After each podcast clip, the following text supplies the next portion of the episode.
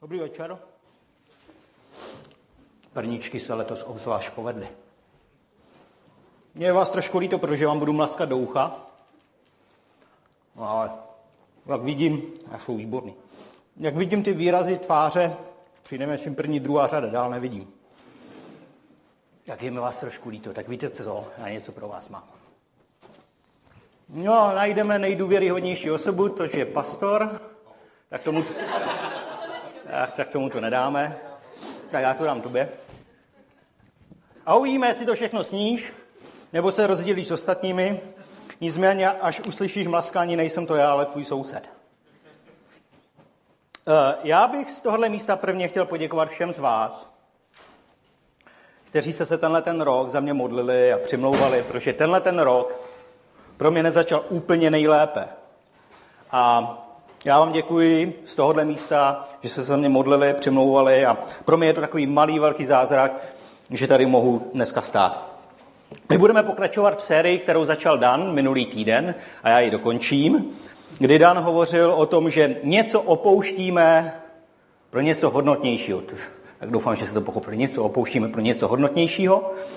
A že čas od času se dostaneme do Egypta, stejně jako se dostal Jozef, Marie a malý Ježíš. A jsem si jistý, že každý z nás dřív nebo později zažijeme ve svém životě nějaký Egypt. Já ten Egypt dám do úvozovek. A my se dneska podíváme na to, ehm, jak zhruba probíhá život v Egyptě, co nás čeká v Egyptě, ale také jaké jsou návraty. Pojďme se podívat na to, co říká Bible. Když Herodes zemřel, hle, pánův anděl se ukázal ve snu Josefovi v Egyptě a řekl, staň, vezmi dítě a jeho matku a jdi do země izraelské, neboť ti, kteří ukládali dítěti o život, již zemřeli. On tedy vstal, vzal dítě a jeho matku a vešel do izraelské země.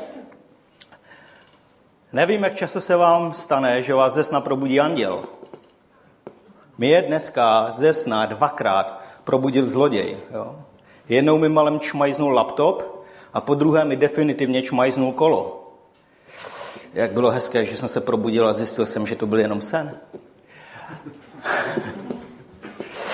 Kreativní tým mi říkal, Pavle, musíš přinést nějakou kreativní myšlenku. Já jsem se snažil na netu najít něco ohledně toho a nic jsem tam nenašel. Takže víte co, budete si muset vystačit s mou fantazí, protože já si myslím, že celý ten příběh se odehrál asi nějak takhle.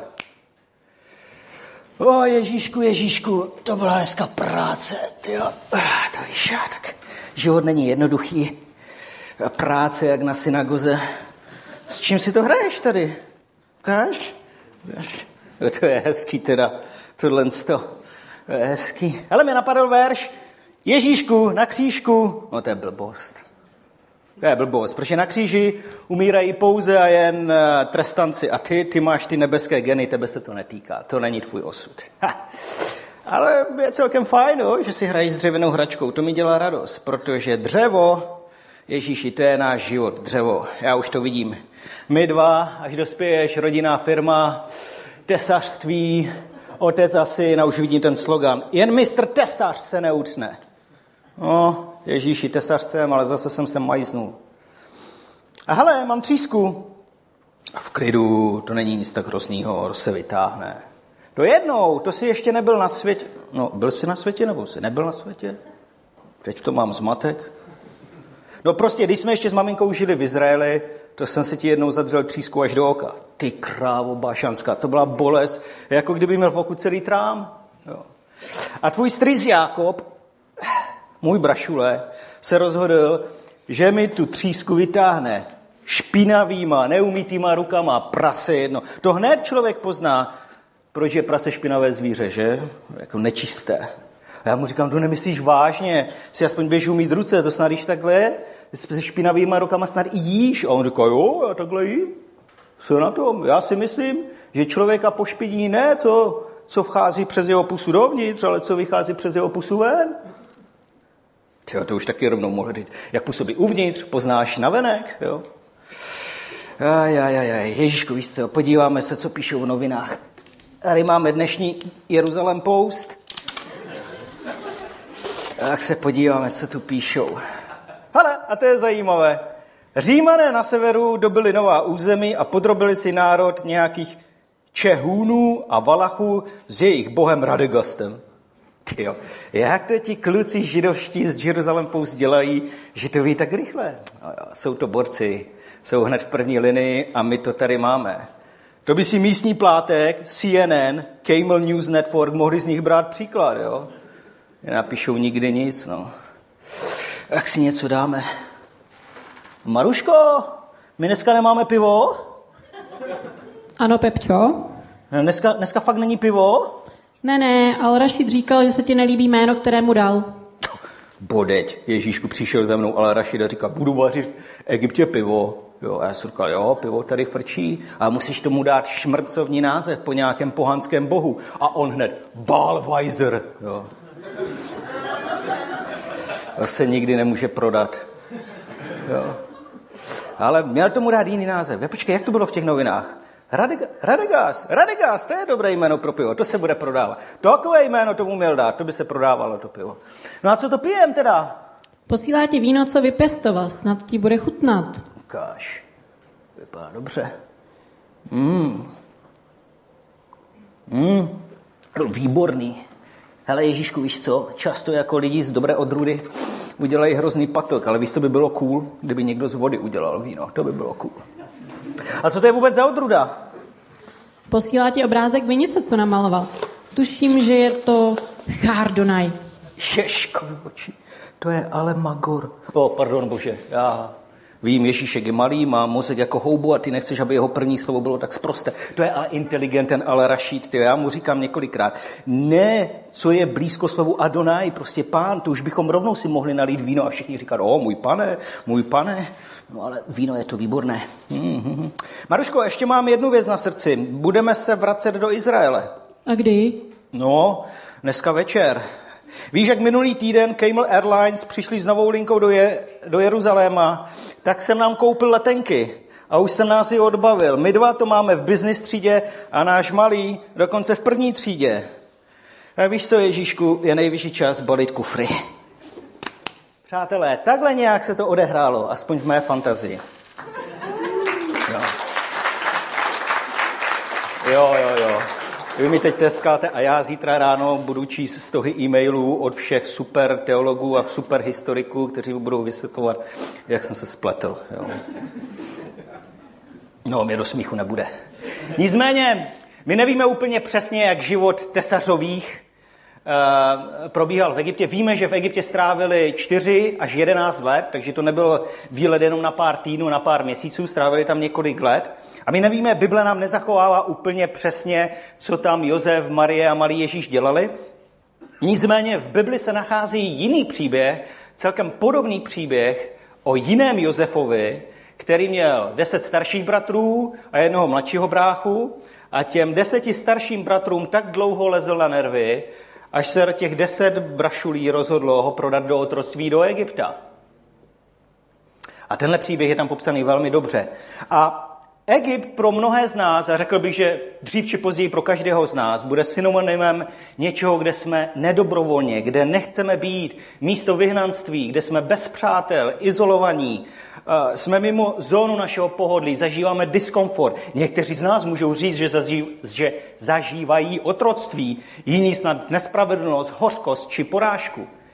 Ale přesto všechno, že dřív či později v životě zažijeme Egypt, tak i život v Egyptě se dotýká tří základních vztahů, které, které v životě máme. A to je vztah k Bohu, vztah k lidem a vztah k majetku. A ba co víc, já se domnívám, že v Egyptě se těchto vztahů dotýká víc a intenzivněji než kdykoliv předtím.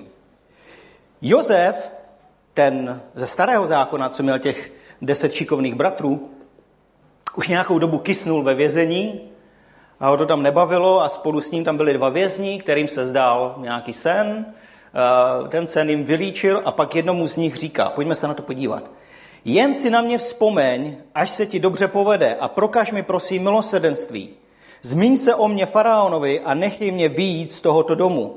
Vždyť jsem byl v skutku ukraden z hebrejské země, ani zde jsem se nedopustil ničeho, zač by mne měli vsadit do žaláře.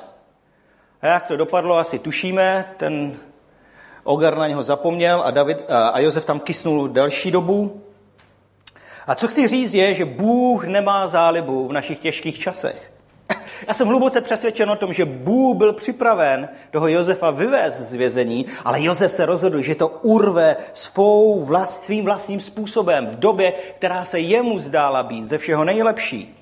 A my lidé jsme experti na to um, posouzení, co a kdy je to pro nás dobré. A přitom se ani nedokážeme shodnout na tom, jestli dům se třemi pokoji a jednou, pouka, jednou koupelnou je dobrý nebo není dobrý. Protože pro pětičlenou rodinu, která předtím žila v Garzonce, ten dům bude dobrý, ale pro pětičlenou rodinu, která předtím žila na zámku, asi dobrý nebude. A jednou za Ježíšem přišel mládenec a říká mu, mistře dobrý, mistře dobrý, co mám dělat, abych obdržel věčný život? A Ježíš mu říká, proč mě nazýváš dobrým? Není nikdo dobrý než Bůh. A možná, že to je důvod, proč Ježíš své následovníky učil modlitbě a říká jim, až se budete modlit, modlete se takhle. Oče náš, který jsi na nebesích, posvěd se jméno tvé, přijď království tvé, buď vůle tvá, která je v nebi, tak i na zemi. Jinými slovy říká, Bože, který jsi dobrý, tudíž tvá vůle musí být dobrá a která je v nebi a se zrealizuje v mém životě tady na zemi, protože já nevím vždycky přesně, co je pro mě dobrý a co dobrý není. Ale ty víš moc dobře, co je pro mě dobré.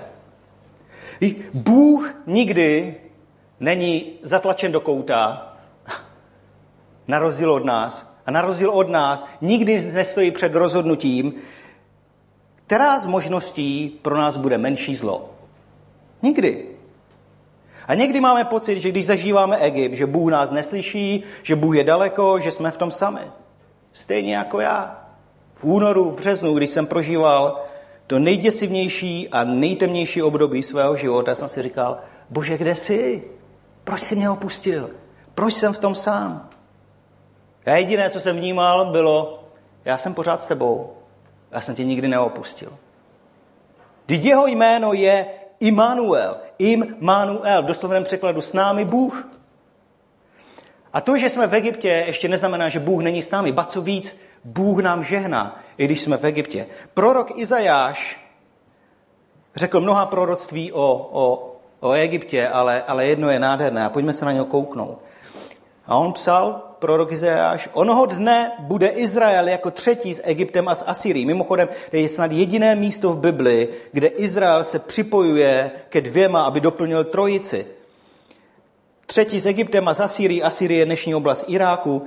Požehnání uprostřed země, již Bůh zástupů požehnal slovy, požehnaný můj lid Egypt, dílo mých rukou Asýrie a mé dědictví Izrael. Přestože zažíváme těžké chvíle, přestože zažíváme izolaci, přestože zažíváme diskomfort, nespravedlnost, Bůh je stále s námi a žehná nám. A můžeme souhlasit s apoštolem Pavlem, který říkal, víme, že těm, kteří milují Boha, všechny věci spolu působí k dobrému. Je tam napsáno všechny, pak neexistuje výjimka. Neznamená to, že všechno, co se nám děje, je dobré, ale taky to neznamená, že všechno, co se nám děje dle našeho posouzení špatné, je pro nás špatným. Ale všechno, co se nám děje, spolu působí k dobrému. Bůh si to dokáže použít k tomu, aby to spolu působilo k dobrému. Jsem přesvědčen o tom, že, že když zažíváme Egypt, tak jeden vztah dostává těžce na frak a to je vztah s Bohem. A buď z toho Egypta vyjdeme posilnění, anebo ten druhý opak. A pak je tu vztah eh, k lidem. A začíná to vztah k nás sobě samotným, ke svému já, abych to popsal. A Josef sloužil v domě Potifara a Potifar měl takovou zajímavou manželku. Takovou, asi skoro myslím, že to musel být chlap, protože ta nikdy neměla dost, co se sexu týče. Jo. Proto si myslím, že to musel být snad převlečený chlap. A um, pojďme se podívat, a ona žádala Josefa několikrát, aby na to hupsli, a pojďme se podívat, co se jednoho dne stalo. Jednoho dne přišel do domu, myslí se tím Josef, aby dělal svou práci a nikdo z domácích v domě nebyl.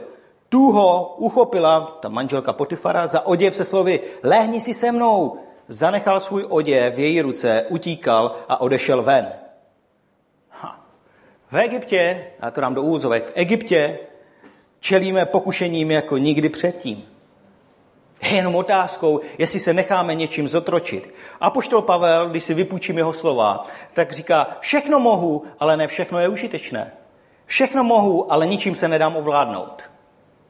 Když jsme v Egyptě, jsme mnohem zranitelnější a říkáme si, to trvá tak těžké období, to trvá tak dlouho. Já už si vymyslím nějakou zkratku, jak se toho zbavit. Už to nechci vydržet. Trvá to příliš dlouho bez těch přátel. Trvá to příliš dlouho, že žiju od výplaty k výplatě. Trvá to příliš dlouho, že Bůh na mě zapomněl. Já to vyřeším po svém. A mnohdy se dopouštíme násilí na svém vlastním já. A nebo se rozhodneme správně jako Josef. Což ještě neznamená, že výsledky nás potom budou dobré. Protože víme, že Josef utekl ven a byl nespravedlivě odsouzen. I to, že se rozhodneme správně, ještě neznamená, že se nám budou dít dobré věci. Ale důležitější než veřejná sláva je fakt, že následující ráno, když se probudíme, se s čistým svědomím na sebe můžeme podívat do zrcadla. Důležitější, nebo mnohem, řeknu to jinak, mnohem jednodušší je žít s veřejnou pohanou a Bohem po svém boku, než s veřejnou slávou, potlačeným svědomím a bez Boha. A pak je tu vztah k našemu okolí. Zhruba 15 let poté, co bráchové prodali Josefa do Egypta, Josef se s nimi setkává, dá se jim poznat, a pojďme si to přečíst. V Bibli se píše, já jsem Josef, váš bratr, kterého jste prodali do Egypta. A teď se netrapte a nehněvejte se na sebe, že jste mne sem prodali. Neboť Bůh mne poslal před vámi pro zachování života. Ha, garantuji ti, že když prožíváme těžké chvíle, tak minimálně ve vztazích jsme donuceni přemýšlet a přehodnocovat naše vztahy. Stejně, jako je musel přehodnocovat Josef. Protože o pár veršů dříve je napsáno, že když je viděl poprvé Josef své bratry, tak utekl a hořce plakal. Egypt je místo, kde musíme dát ven své zklamání, musíme dát zklamání ze vztahu, musíme dát svoji bolest, hněv, nespravedlnost. Je to místo, kde, abychom se posunuli dopředu, musíme vyřešit své vztahy. Zajímavé ale na tom je, že Josef říká svým bratrům, neboť Bůh mne poslal před vámi pro zachování života. Ha, když byl Josef ve vězení, takovou perspektivu na svůj život neměl. A Steve Jobs jednou řekl, že souvislosti, proč se uh, uh, události odehrály tak, jak se uda- odehrály, jsou nám zpravidla jasné až s odstupem času. A já osobně bych si velmi přál, abychom všichni z nás, co tu jsme, jsme se mohli s odstupem času za sebou pohlédnout a vidět v těch souvislostech boží stopy, stejně jako je viděl Josef. A v neposlední řadě je tady vztah k majetku. Josef se narodil a neměl nic. To tak zpravidla bývá, že když se děti narodí, tak, tak si sebou nic nepřinesou. By bylo silkem překvapení pro maminky, kdyby si sebou něco přinesli, ale nepřinesou si sebou nic. Potom Jakob, jeho otec, zahrnul Josefa bohatstvím, potom jeho bráchové prodali Josefa do Egypta, takže měl zase prd. A nakonec, zhruba 15 let po té, co byl prodaný do Egypta, se stalo, že Josef se eh, stává druhou nejvyšší postavenou osobou v Egyptě.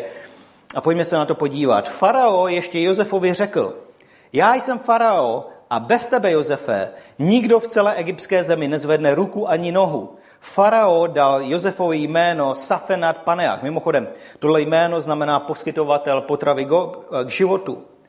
A dal mu za ženu Asenatu, dceru Potifery, kněze z Onu. Pak Josef vyšel procestovat egyptskou zemi. Nevím, jak vám, ale mi to říká, že majetek jednou je a po druhé není. A nemá smysl na něm stavět život. Job to vystihl skvěle, když řekl, nahý jsem vyšel z nitra své matky a nahý se tam navrátím. Bůh dal a Bůh vzal, budíš požehnáno boží jméno. Takhle to řekl Job. Moje máma mi vždycky říkala, s holým zadkem si přišel na tenhle ten svět a s holým zadkem ho taky opustíš. A není nic, co by si sebou mohl vzít do hrobu. Já mám moudrou mámu. Hm. Mně se líbí taky, jak to popisuje Andy Stanley, který říká, všechno, co dnes vlastníš, jednou budou vlastnit jiní. Jen otázkou, kdy a jak se tak stane. Jestli po tvé smrti, během dědického řízení, nebo během tvého života díky tvé štědrosti. Majetek jednou je a jindy není. A nemusí to být úplně naši vinou, že není. Majetek, dovol mi říct, majetek je jenom nástroje požehnání nás a našeho okolí. Nic víc. A nemá smysl na tom stavět svůj život. Ježíš, když už teda dospěl a vrátil se z Egypta, tak prohlásil toto. Amen pravím vám, nebo když to přeložím do češtiny 21. století, tak bych měl začít. Garantuji vám. Není nikdo, a vidíte, nikdo, znamená, že není výjimka. Není nikdo, kdo by opustil dům, tady vidíte vztah k majetku, nebo bratry, vztah uh, k lidem, nebo sestry, nebo matku, nebo otce, nebo děti, nebo pole, kvůli mně a kvůli evangeliu, vztah k Bohu, aby nyní v tomto období, ne co teprve přijde, nyní v tomto období nedostal stokrát více domů, bratrů a sester, matek a dětí a polí, bohužel s pronásledováními a s přicházejícím věku život věčný. Já, když jsem čerstvě uvěřil v Boha a četl jsem tuhle pasáž, tak jsem v tom viděl víc toho, o co přijdu. O víc jak 20 let později, když čtu tuhle pasáž znova, tak v tom vidím mnohem víc požehnání. Víš co, zkus se rozhlédnout kolem sebe. Vlevo a vpravo, dopředu se koukáš, tak, tak dozadu a uvidíš, kolik domů ti může být otevřeno, pokud se skutečně odstneš v nouzi. A docházím k závěru, že není důležité, jak příběh začíná, ale mnohem důležitější je, jak příběh končí. Protože můžu ti říct, že žádný Egypt netrvá věčně. Nic netrvá věčně. Ani Egypt, ani těžké období netrvá věčně. Můj rok nezačal úplně nejlíp, ale mnohem důležitější je, jak můj rok končí. Pravda, stále v péči lékařů, ale ti říkají, že jsem na nejlepší cestě k úplnému uzdravení. A jak končí příběh rodiny Tesařových? Pojďme se na to kouknout. Když však uslyšel, tedy Josef, ehm, manžel Marie, že v Judsku králuje místo svého otce Heroda Archelaos, bál se tam odejít. Na pokyn, jak jinak než ve snu, odešel do oblasti Galileje a přišel a usadil se ve městě zvaném Nazaret, aby se naplnilo, co bylo řečeno skrze proroky. Bude nazýván Nazareckým. Víte, co je zvláštní? Jozef, Marie a Ježíš, když vyšli z Egypta, tak se nevrátili do Betléva. Když se podíváme na mapu, tak uvidíme, že se nevrátili na místo, odkud vyšli. Došli mnohem dál, došli mnohem výš. A otázka, která stojí před námi, je, chceme se vrátit do Betléma, anebo půjdeme do Nazareta? Betlém nebo Nazaret? Vypadá to, že Bůh v tom má jasno. Říká, já si přeji, aby si udělal několik kroků navíc. Já si přeji, aby si došel dál. Já si přeji, aby si došel výš na vyšší úroveň ve vztahu s Bohem, s lidmi a k majetku. Rozhodnutí je jenom na nás. Budu vám vyprávět jeden příběh, který by se dalo říct, že je vánočním, protože ta podstata se odehrála o Vánocích. Je radostný, je zároveň smutný, ale především je to můj velmi osobní příběh. Mým Egyptem po více než 20 let byl můj vztah k mému tchánovi. Když jsme se se Simonou seznámili zhruba před 25 lety, věděl jsem, že nějakého tátu má. Když jsme uvěřili v Boha, věděl jsem, že její táta nebude jednoduchý týpek. Když jsme se vzali, bylo mi jasné, že můj tchán bude krapec složitější borec. Roky následující mě utvrzovali v přesvědčení, že můj tchán, aspoň viděno z mého úhlu pohledu, naplňuje definici 2D, despota a diktátor. On měl vždycky pravdu. Všichni ho museli poslouchat. Všichni museli sedět, když on mluví a naslouchat mu, ale on nikdy nenaslouchal jiným. On byl nejchytřejší a ostatní byli méně chytří. Jeho potřeby musely být naplněny vždycky jako první. A možná možná se někdy staral o to, jestli jsou naplněny potřeby jiných.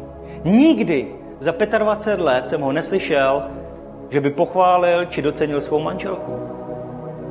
A nebylo divu, že jeho okolí se mu vzdaluje a nechce se s ním stýkat, protože jenom 10 minut v jeho přítomnosti i pro mě bylo peklem na zemi. A já jsem se mu začal vyhýbat taktéž.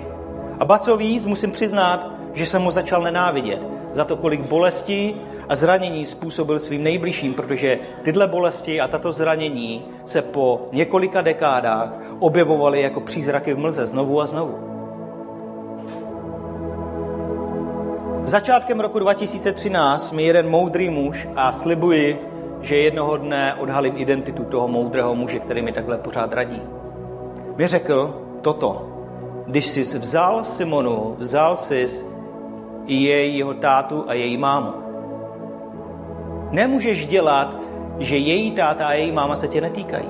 Nemůžeš mít k ním vztah jako tchánovi a tchýni, protože jsi dostal nového otce a novou matku. Vy dva nejste už dvě těla, ale jedno tělo a v půlce tvého těla koluje krev Simoniny rodiny. Měl by se modlit za svého tchána stejně, jako se modlíš za svého otce a za svoji tchýni stejně, jako se modlíš za svoji mámu. Tak běž domů a modli se za svého tchána, mi řekl. Uf, to bylo těžké. Bylo jednoduché se modlit za tchýni, ale za tchána? Čím víc jsem o něm přemýšlel, tím víc jsem cítil potřebu se za něj modlit. A čím víc jsem se za něj modlil, tím víc jsem začal s ním soucítit. A začátkem roku 2014 jsme zahájili něco, co bych mohl nazvat naše osobní rozhovory. O Vánocí 2014 jsme se všichni sešli, celá rodina, kromě jednoho jediného člena. Tchán nebyl zván. Když tu zazvonil telefon a Tchán se ozval, že přijde taktéž. Napětí by se dalo krájet. A Tchán přišel, namířil si to přímo ke mně a říká mi, Pavle, potřebuji s tebou mluvit o samotě. Takže jsme našli prázdné místo, zavřeli jsme se a on mi říká, když jste se Simonou uvěřili v Boha, myslel jsem si, že to je taková mladická nerozvážnost, ale tebe to i po 20 letech stále drží.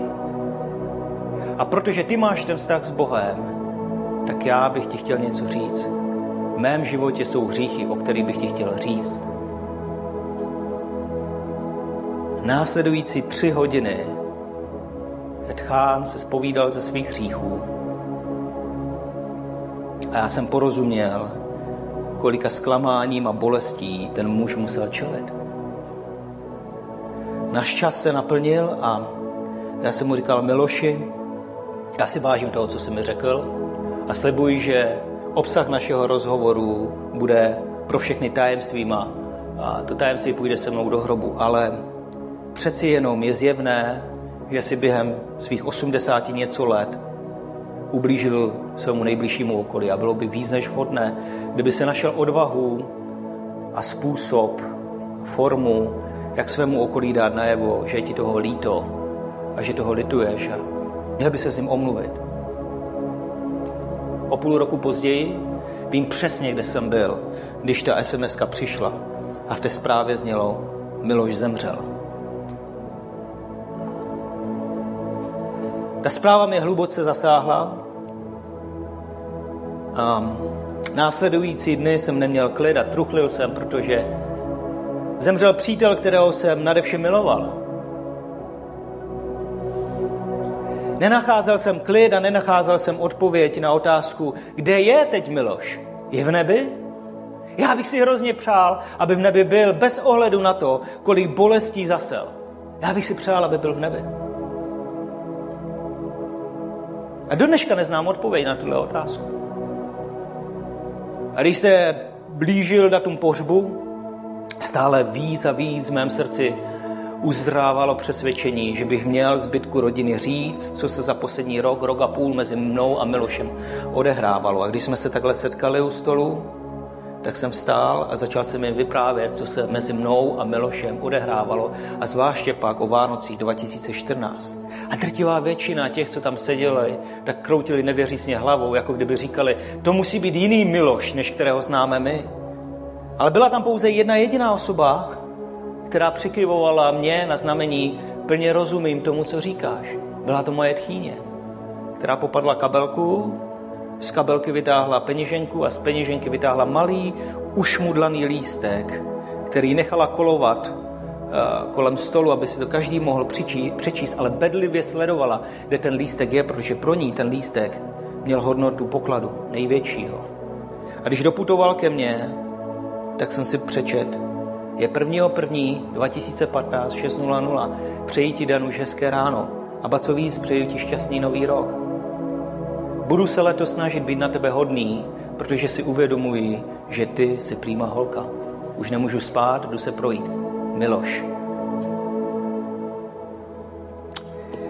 Ještě jeden moment z života Josefa, Marie a Ježíše, který stojí za zmínku.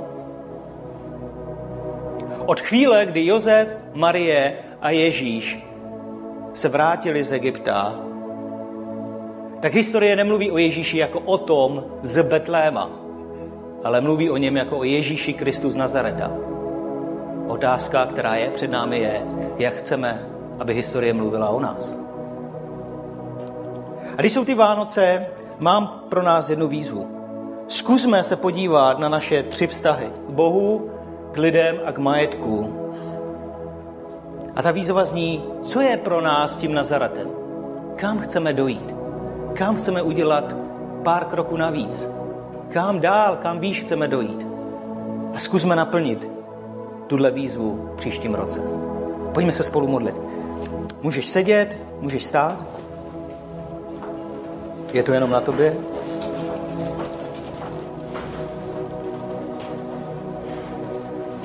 Pane Bože, my ti děkujeme, že ty jsi Bůh, který je stále s námi, bez ohledu co, na to, co prožíváme, ať už jsme nahoře anebo dole, ty jsi stále s námi. Ty nás neopouštíš.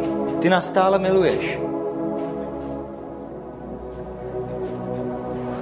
A prosíme tě, jestli je něco v nepořádku v našem vztahu k tobě, k lidem v okolí nebo k majetku, zjev nám a pomož nám vidět cíl, kam máme putovat. Pomož nám vidět Nazaret, kam máme dojít. Dej nám odvahu a sílu kráčet, i když to nebude zrovna pohodlné. Amen.